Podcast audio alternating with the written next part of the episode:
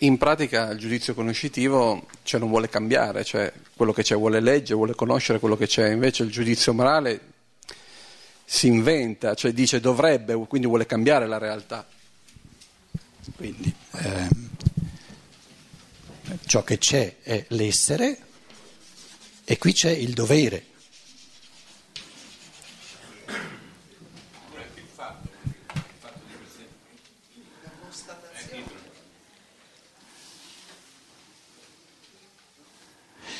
Prendiamo un esempio. Due persone, una persona A e pers- la persona B.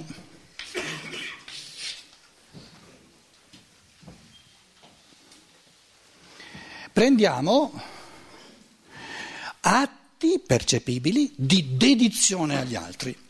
A ha fatto un sacco per gli altri, 60% si è dedicato agli altri. Supponiamo in chiave conoscitiva di cose che ha fatto per gli altri. Bombardato l'Iraq per portare la libertà e la democrazia. 60%. B invece dice, a me degli altri non me ne frega nulla, ha fatto per gli altri soltanto il 20%.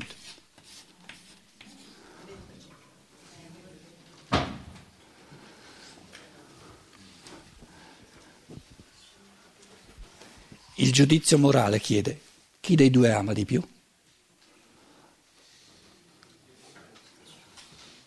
Me lo dite voi? Certo. Me lo dite voi? Lo sapete voi chi ama di più?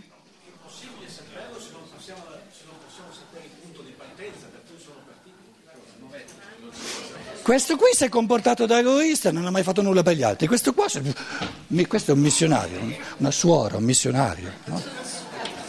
Si è ammazzato per gli altri.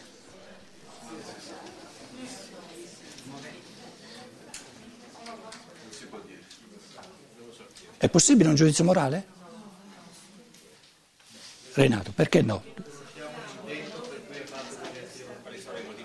Non soltanto, non soltanto, ma non sappiamo quanto avrebbe potuto B e quanto avrebbe potuto A. Adesso ve lo dico io quanto avrebbe potuto, perché io i due signorini li ho costruiti io co- come vanno bene a me, d'accordo? Eh, eh, eh, se no, se no. Allora, permettete, siccome io li conosco i due signorini, a e Archiati, capito? B. No, no. Eh, eh, mi è andata male perché adesso la cosa si ribalta, capito? Quindi ritiro l'Archiati, eh? Questo qui che si è ammazzato per gli altri è un poltrone, un arci egoista, perché se avesse avuto un minimo di amore avrebbe avuto la, la, la potenzialità del 90% quindi un egoista. Questo qui ha fatto tutto quello che poteva, perché se avesse poltrito, come ha poltrito questo qui, avrebbe avuto 5%. Se fosse andato secondo la sua natura, avrebbe avuto 5%. E questo qui, questo qui è andato con la sua natura, la natura gli ha dato il 60%, non ha aggiunto nulla. Questo qui invece la natura gli avrebbe dato 5% e ha aggiunto 15%. Quindi se fosse così, cosa che noi non possiamo sapere, li ho costruiti questi due qua, ma se fosse così, moralmente B è infinitamente migliore di A. E come stanno le cose, noi non lo possiamo sapere.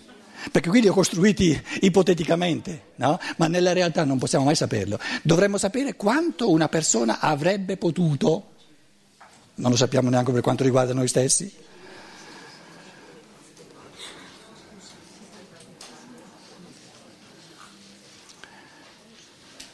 Torniamo al suicida.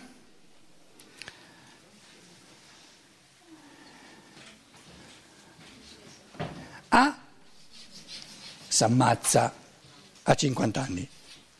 B s'ammazza a 50 anni. tutti e due, ugualmente non liberi? Tutto dipende da quale potenzialità di libertà, quale capacità di libertà ha avuto, aveva A e probabilmente una tutt'altra capacità di libertà B. Quindi l'affermazione che dice eh, ogni essere umano che si toglie la vita è, compie un atto non libero può essere un'affermazione giusta se vogliamo, ma è del tutto astratta. È del tutto astratta, non dice nulla sulla realtà concreta che è, del, che è sempre individuale.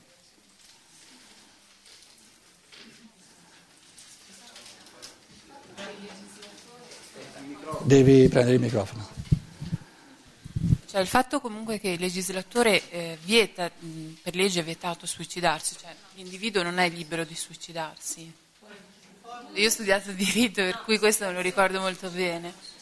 La legge ci proibisce di fare suicidio? Sì. Vabbè. No, ti volevo chiedere se...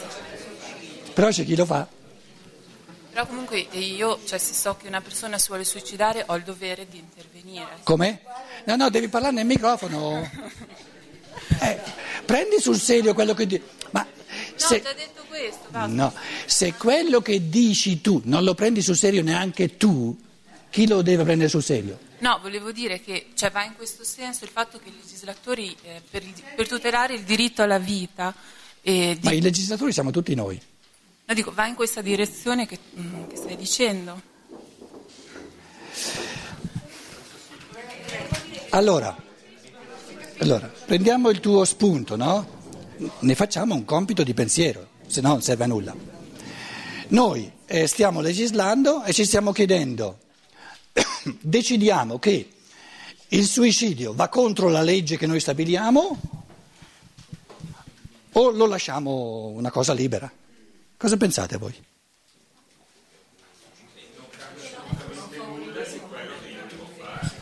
Non cambia proprio nulla.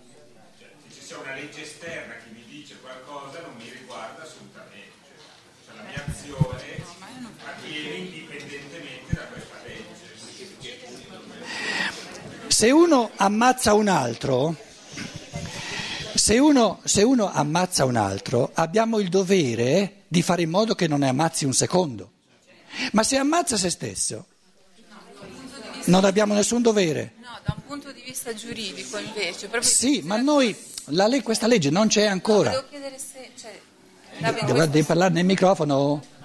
Devi parlare nel microfono? Se no parli per te stessa, scusa. Eh, no, ma parla nel microfono, scusa. E eh, allora sta zitta, se no non serve a nulla, scusa. Eh.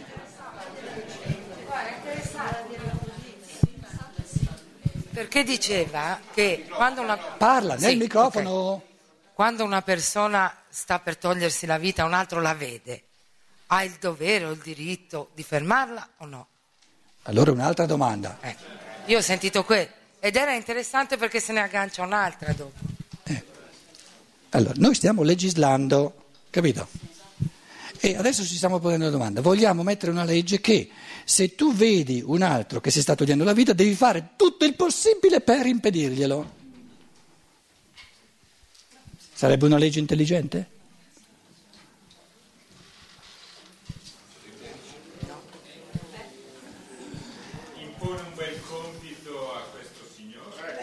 Aspetta, aspetta, aspetta, aspetta. Supponiamo di avere in questo consesso legislativo una cultura sedicente cristiana, supponiamo, eh? Mica deve essere vero, ma supponiamo, che dice, ma è sempre stato detto che duemila anni fa è successo qualcosa che può essere orientativo. L'archetipo dell'umano, vediamo là se c'è qualcosa che... capito? Allora viene uno e dice eh sì, però là le cose sono successe così che eh, le cose più, più difficili eh, in, in, campo di legislazione non sono successe. E l'altro dice no, no, no, no eh, il caso del suicidio c'è proprio. Giuda. E l'archetipo dell'umano si è trovato di fronte a una persona che sapeva che sta per suicidarsi, perché si è suicidata. Ha fatto di tutto per impedirlo?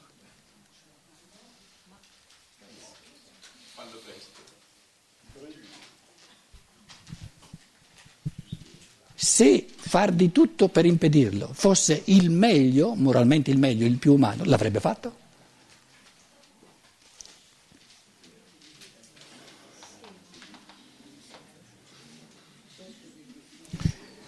attenta, un'altra riflessione, no? Sono tutti, tutti eh, se noi diciamo, se noi avessimo una legge che dice, se tu vedi uno che si sta per ammazzare, devi fare di tutto per impedirglielo, io commento dicendo, non serve a nulla, anzi, rende la situazione ancora più difficile, ma di sicuro non migliore.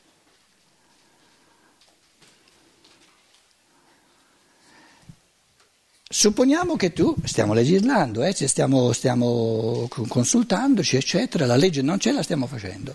Supponiamo che tu dici no, no, no, no, no, è importante, serve, eccetera.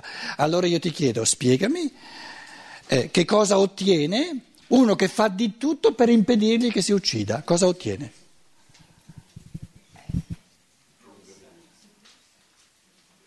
Come lo fa? Co- co- cosa deve fare per far di tutto per, per impedirgli di, di, di ammazzarsi?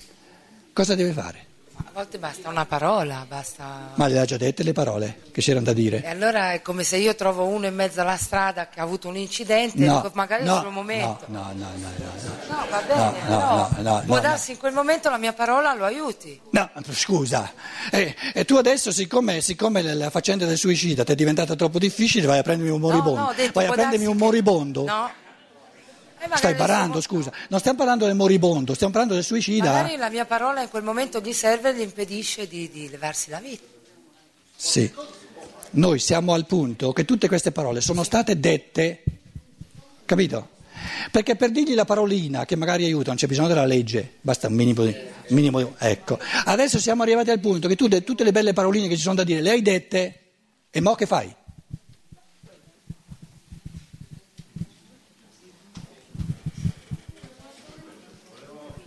Mi pareva che si parlasse di una legge interiore, non di una legge. No, no, di legge, no scherziamo. eh. Eh.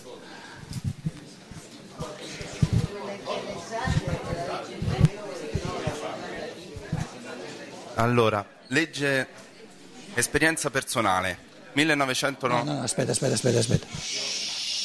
Dobbiamo ascoltare quello che una persona dice. Esperienza personale, 1999 Stati Uniti, ho scritto una lettera dove dichiaravo la mia volontà di suicidarmi. In quel momento ho perso tutti quanti i miei diritti, la libertà. Sono stato preso e portato in un ospedale per la rieducazione, dove naturalmente mi hanno sottoposto a cure di psicofarmaci per evitare che si arrivasse a livello di depressione tale per fare il suicidio. E quello lì è stato, cioè è il metodo legislativo americano per gestire questo tipo di situazioni. Non so se è ancora valido, però cinque anni fa era così. Allora, visto che parli per esperienza, cosa ne pensi tu?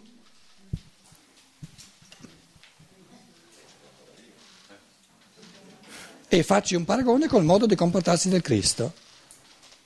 E parli con competenza.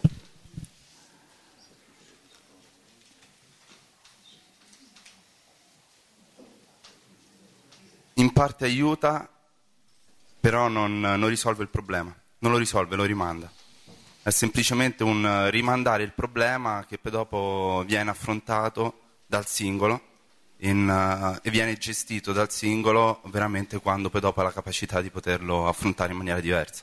Allora, una società che decide di costringerti a restare vivo, decide di agire così. Una società che decide di lasciare a te la decisione sulla tua vita, non fa tutto quello che è stato fatto. Quale dei due è meglio? Il primo va bene per bambini, il secondo va meglio per adulti. Il Cristo ha trattato il, il Giuda da adulto, non da bambino. Perché loro hanno deciso per te quello che è avvenuto, non tu. È meglio questo? Moralmente meglio?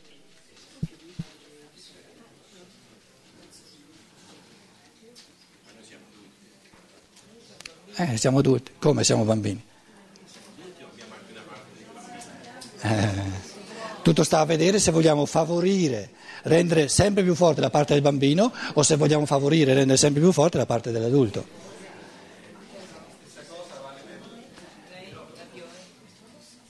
La stessa cosa vale per il divieto dell'eutanasia, quando non si permette a un individuo immobile di, di andare via.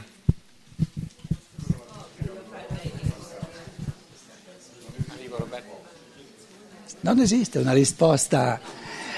Quando entriamo in campo di un giudizio morale, cosa è bene e cosa è male, non esistono generalizzazioni. Prendiamo, ehm, eh, questa qui è una persona che mh, sta eh, in via di morte. No? Ci sono due possibilità, che muoia prima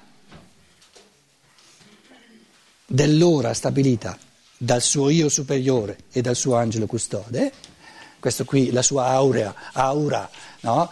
eh, che è una realtà, c'è il suo io superiore, il suo io spirituale, il suo angelo custode, hanno deciso quale ora, non soltanto il giorno, ma quale ora è giusto per lui, perché non è né troppo presto né troppo tardi, per la sua morte, ancora prima della sua nascita.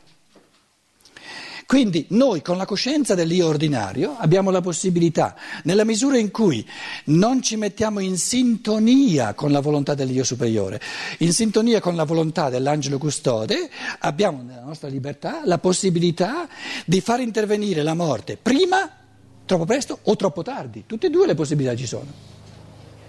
La domanda è come si fa a sapere qual è l'ora giusta?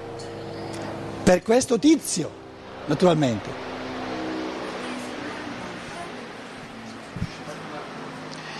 E io ho sempre detto, non c'è bisogno di sapere positivamente quando è la sua ora giusta, perché se io lo sapessi positivamente, noi siamo una persona che lo accompagniamo, il malato, no? possiamo tirar via gli strumenti, muore subito. O possiamo prolungare, prolungare, prolungare perché vogliamo, eh, l'ospedale vuole che paghi i soldi, eccetera, quindi lo mantiene in vita apposta per avere i soldi, no? D'accordo? Sono, sono cose molto reali. Io non ho bisogno che lo accompagni, non ho bisogno di sapere quando è la sua ora giusta, perché se lo sapessi con questa chiarezza sarei io, il Dio superiore, sarei io l'angelo custode. Ciò che, di cui io moralmente ho il dovere di fare è di purificarmi, di liberarmi da ogni brama.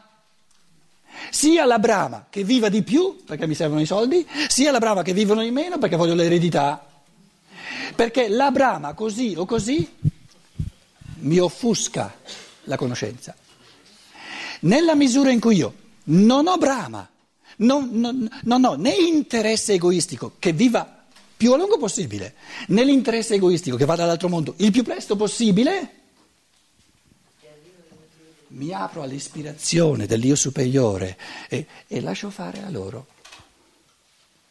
Perché nella misura in cui io eh, voglio che viva il più, il più, a lungo possibile, farò di tutto perché viva il più a lungo possibile. Nella misura in cui io voglio, desidero, e queste brame sono reali se ci sono, no? il caso di, di, di Schiavo no? negli Stati Uniti, c'erano i genitori, c'erano eccetera, gli uni volevano che andasse dall'altro mondo, gli altri volevano che restasse il più a lungo possibile. Sono tutte brame umane. Se queste brame non ci sono, decide l'angelo custode, decide Dio superiore. Comunque io sono in grado di dire se è veramente così. Non ho deciso io. Le mie brame non hanno sfasato l'ora della sua morte perché non c'erano.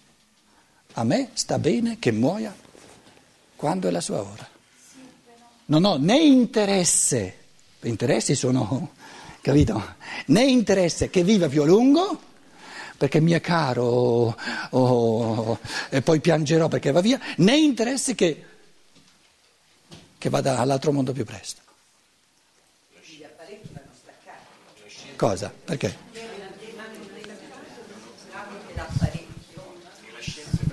No, io mi chiedo, no, per la schiavo c'è stata tutta questa polemica. Allora, adesso noi, ehm, io ho fatto l'esempio di una persona che accompagna, no? L'esempio del medico che deve decidere se lasciare gli apparecchi o tirarli via è, è più complesso, no? Mettiamoci nei panni del medico, che fa? Deve liberarsi lui dalle brame. E allora la cosa che farà sarà più corretta. Eh, ma quanti medici... Ma, ti, ma, ci sono un sacco di anziani no, che se vanno all'altro mondo l'ospedale ti, ti, ti resta vuoto. Sì. No, no, Non, com- non, parlare di casi ancora più complicati, che è già complicato questo. Noi stiamo parlando adesso di un caso normale che la morte può avvenire dieci giorni prima o dieci giorni dopo. No? E la domanda è, la domanda è no? Come si fa a decidere? E io dico, la cosa più importante è di non metterci brame nostre che decidano, in senso o in un altro. In altre parole, un medico che dice io voglio mettere da parte il mio interesse che stia cinque giorni in più, perché così paga. Quindi questo interesse non c'è, si apre all'ispirazione che viene dal suo io superiore.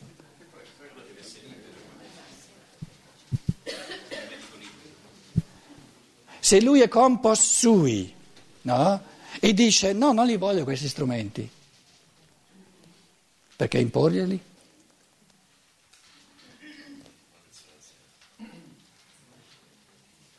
Quello che si fa nella realtà.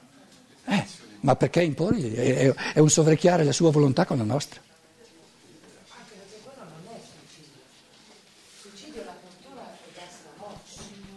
Tu finisci il momento in cui è il tuo momento. Quello non è neanche più un suicidio. Sì, me. ma la cosa, ciò che complica la cosa è che lui pensa che sia il suo momento, ma il medico dice no, però eh, te invece dovresti morire tre giorni dopo, capito? E come fa lui a sapere?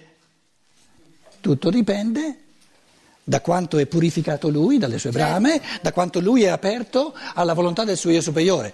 Ma quanto lui sia aperto o non aperto alla volontà del suo io superiore, non glielo posso imporre.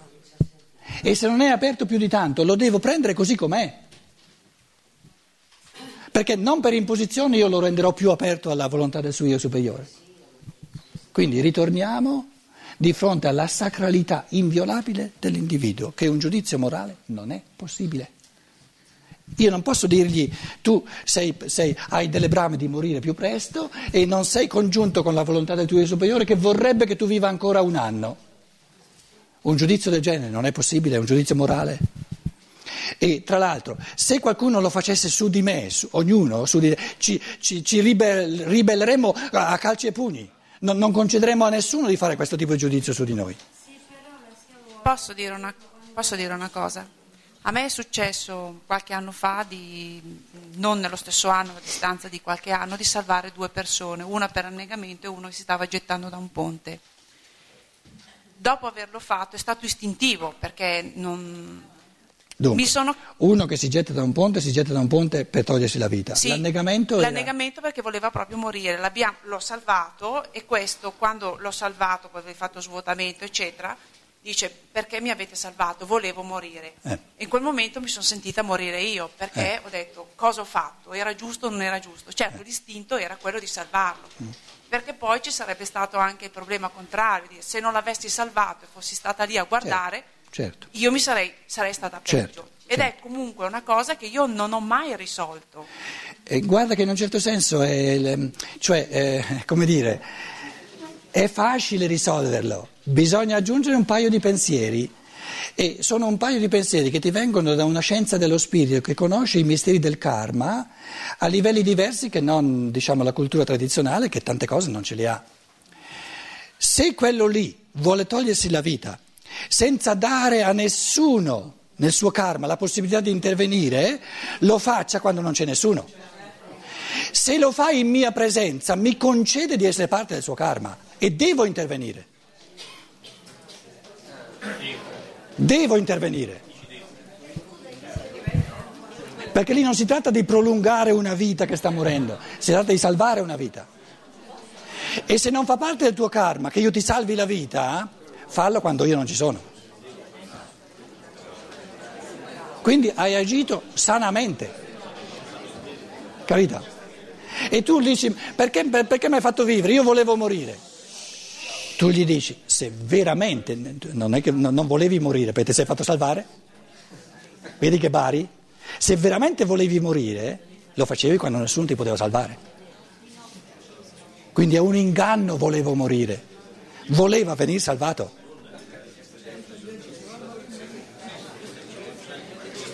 Allora, senti, io sono d'accordissimo sulla volontà dell'individuo che deve decidere tutto quanto. Sulla volontà di? Sulla volontà nel senso dell'individuo di morire tutto quanto. Il, allora, io mh, sono un'infermiera pediatrica in una rianimazione e mi trovo quotidianamente a combattere su ciò che faccio, su, se ciò che faccio è giusto o no, perché mi trovo con individui, bambini, che non hanno la facoltà di scegliere e di decidere della propria vita. E io non so mai se le manovre che faccio su di loro, che sono invasive, sono dolorose, sono per il loro bene e quindi se sia giusto farle oppure se, interf- se è un accanimento terapeutico, se sto sbagliando. Premetto che da parte mia non ci sono, o perlomeno credo che non ci siano delle... Bene, meno male che sei diventata più calda. no, credo non ci siano delle brame, nel senso che mh, per me non è importante che l'ospedale sia pieno o vuoto. Eh, cioè non, ho, non, sono parenti, diciamo. Però quindi, c'è, c'è, certo, c'è, c'è un coinvolgimento. C'è, c'è, almeno il desideriuccio di essere salvatrice di uomini, via. È legittimo. Però io dico che se io di fatti quando muoiono i bambini non sono così disperata, nel senso che so che vanno a star meglio, so che hanno finito di soffrire, so tante cose, quindi da una parte anche bene questo. Però nel caso, ecco, di questi bambini che non possono decidere loro. Vedete l'oscillare tra giudizi conoscitivi e giudizi morali? Sì. Come oscilla, eh? Bene è un giudizio morale. Continua a oscillare, eh? ma è insito nella cosa. Eh, ma è un, è un, tormento che io ho quotidianamente, perché Beh. lavoro quotidianamente su queste cose e non so mai che cosa sia giusto o no. Bene, allora, visto che eh, stiamo per andare a pranzo, riassumo il discorso. No? È insito a questo tipo di situazione che fa parte eh, delle, dell'esistenzialità dell'umano, no? che ci deve essere una lotta interiore perché i fattori sono complessi. Però e non, le cose non saranno mai eh, chiare e semplici, perché sono, eh, eh, c'è da lottare interiormente e il lottare interiormente non è una cosa negativa, è un fattore evolutivo enorme. Però una scienza dello spirito, se la vuoi chiamare così, ti dà uno strumento aggiuntivo che non è che ti risolve i problemi, però ti dà un'altra chiave di, mm, eh, se vuoi, di sovranità, di spirito di fronte alla complessità dell'umano e ti dice, nella tua situazione le cose cambiano a seconda che ci sia o no la consapevolezza del fatto che ogni essere umano è accompagnato da un angelo o da un io superiore, oltre che altre cose. E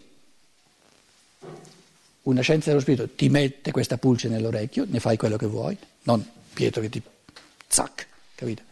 Ti dice guarda che stando all'esperienza umana di generazioni,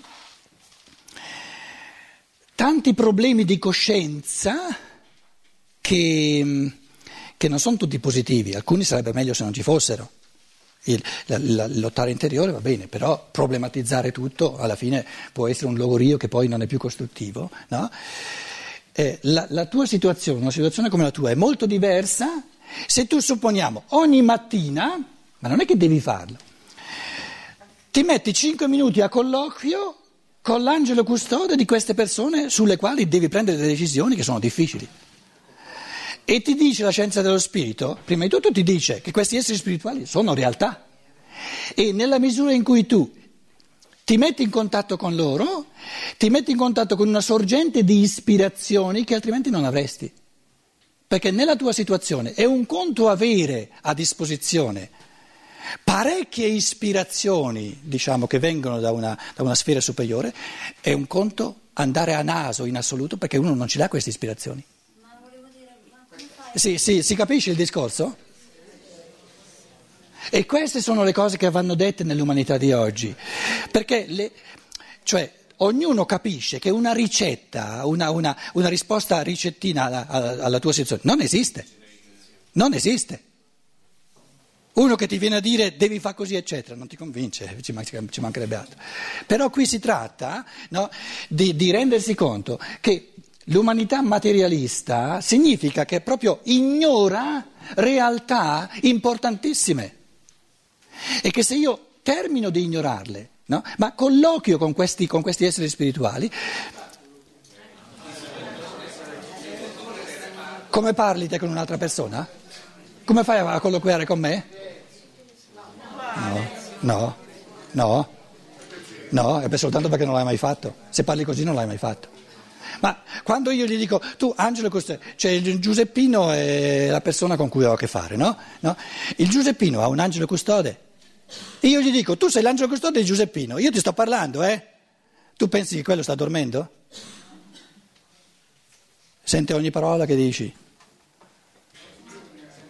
Com'è? Impara a sentirlo.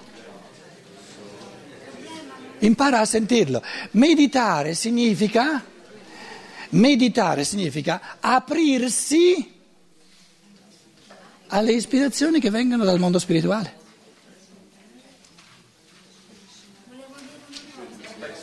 Questa è la meditazione. Ma mica ti arriva con zac, ah, ti arriva soltanto esercitandolo. Tu come, parli, come lo parli il linguaggio italiano? Zac? C'è un linguaggio, l'hai imparato, la lingua materna l'ha, impar- l'ha imparata col latte materno, e le altre lingue che, che uno parla le ha imparate. No? Il, il modo di parlare con gli angeli è un linguaggio che va imparato, ma ognuno lo può imparare. E nella misura in cui uno impara come si parla con gli angeli, funziona. Perché non sono aria fritta gli angeli. Non sono aria fritta gli angeli. Speriamo che a pranzo non ci diano aria fritta. Vi auguro un buon appetito.